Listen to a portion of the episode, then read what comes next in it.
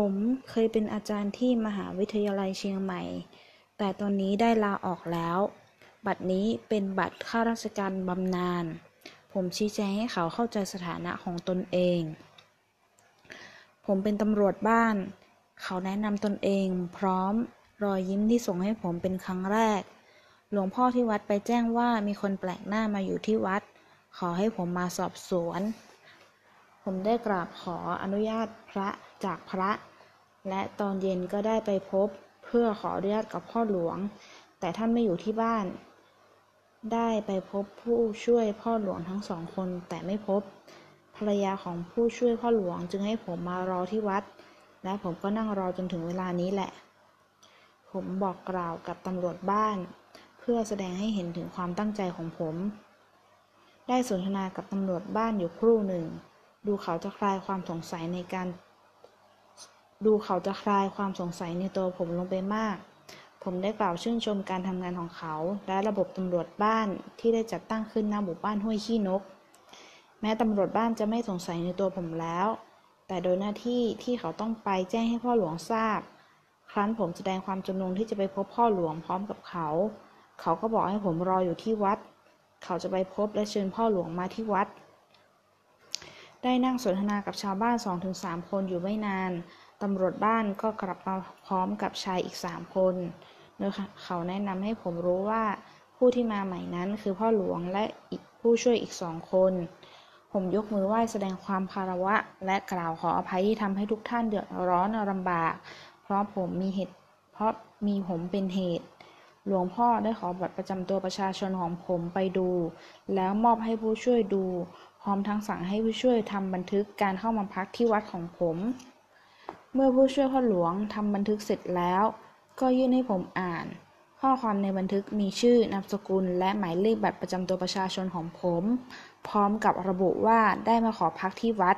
โดยผู้ใหญ่บ้านและผู้ช่วยผู้ใหญ่บ้านพิจารณาอนุญาตให้พักที่วัดได้ พ่อหลวงและผู้ช่วยทั้งสองคน พร้อมทั้งตัวผมได้ลงนามในบันทึก แล้วมอบให้ผู้ช่วยคนหนึ่งเก็บไว้เป็นหลักฐาน ผมกล่าวขอบคุณพ่อหลวงและผู้ช่วยทั้งสอง พร้อมทั้งแสดงความชื่นชมต่อระเบียบปฏิบัติของชุมชน ที่ต่างเอาใจใส่ดูแลความเป็นไปของชุมชน ไม่ปล่อยให้เหตุการณ์เรื่องราวที่เกิดขึ้นในชุมชน เป็นเรื่องส่วนบุคคลของคนใดคนหนึ่ง ที่คนอื่นๆ ต่างเพิกเฉยไม่สนใจ ไม่ได้สนทนากันพอสมควรแล้ว พ่อหลวงและผู้ช่วย ก็ได้ไปแจ้งให้พระภิกษุได้แจ้งตำรวจบ้านทราบว่า ผมสามารถที่จะพักไว้พักที่วัดได้ โดยจะให้พักที่กุฏิของพระภิกษุรูปที่อนุญาตผม โดยขอให้คุณมานัทเป็นผู้จัดที่นอนให้ผม หลังจากที่พ่อหลวงและชาวบ้านออกไปจากวัดหมดแล้ว คุณมานัทก็ไปหาที่นอน หมอน ผ้าห่ม มาจัดที่นอนให้ผมในกุฏิของพระภิกษุที่ท่านเมตตาอนุญาตให้ผมเข้าพักเมื่อตอนเย็น ได้ขอบคุณคุณมานัท และขอให้เขากลับบ้านเพราะดึกมากแล้ว ในกุฏิพระซึ่งมีที่นอน หมอนผ้าห่มอย่างดี ผมไหว้พระแล้วล้มตัวลงนอน เพื่อทบทวนอารมณ์ต่างๆ ที่จิตได้เสพเสวยในช่วงเวลาที่ผ่านมาในวันนี้ บทเรียนที่จิตได้รับรู้ในวันนี้ มีความหมายที่ยึดโยงกันทั้งเรื่องราวภายในจิต ธรรมชาติรอบๆตัว สังคมที่กำกับควบคุมความสำนึกรู้ทั้งหมดทั้งสิ้น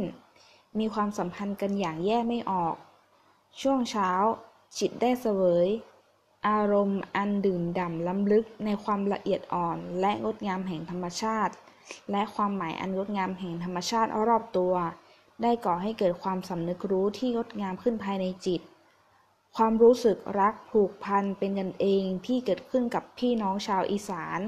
ทั้งที่ได้ผ่านพบกันมาในช่วงเวลาสั้นๆทำให้ตระหนักรู้ถึงพลังอำนาจของความหมายที่ถูกสร้างขึ้นภายในจิตใจ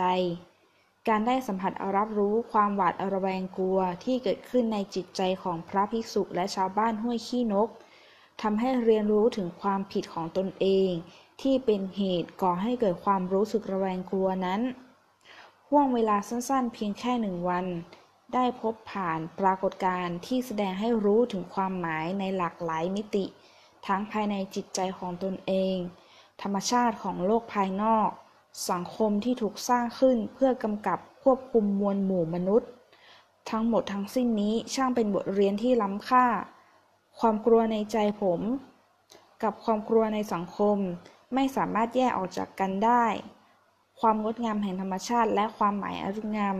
ในใจผมก็เป็นสภาเป็นสภาวะเดียวกัน ความหมายแห่งชีวิตผมเป็นอันหนึ่งอันเดียวกันกับความหมายของสังคมและธรรมชาติ ผมจะก้าวเดินไป เพื่อทำให้ความหมายแห่งตัวเอง สังคมและธรรมชาติทั้งมวลประสานเป็นหนึ่งเดียวกัน เป้าหมายของการก้าวเดินไม่ใช่เพียงแค่การกำจัดความกลัวในใจตัวเอง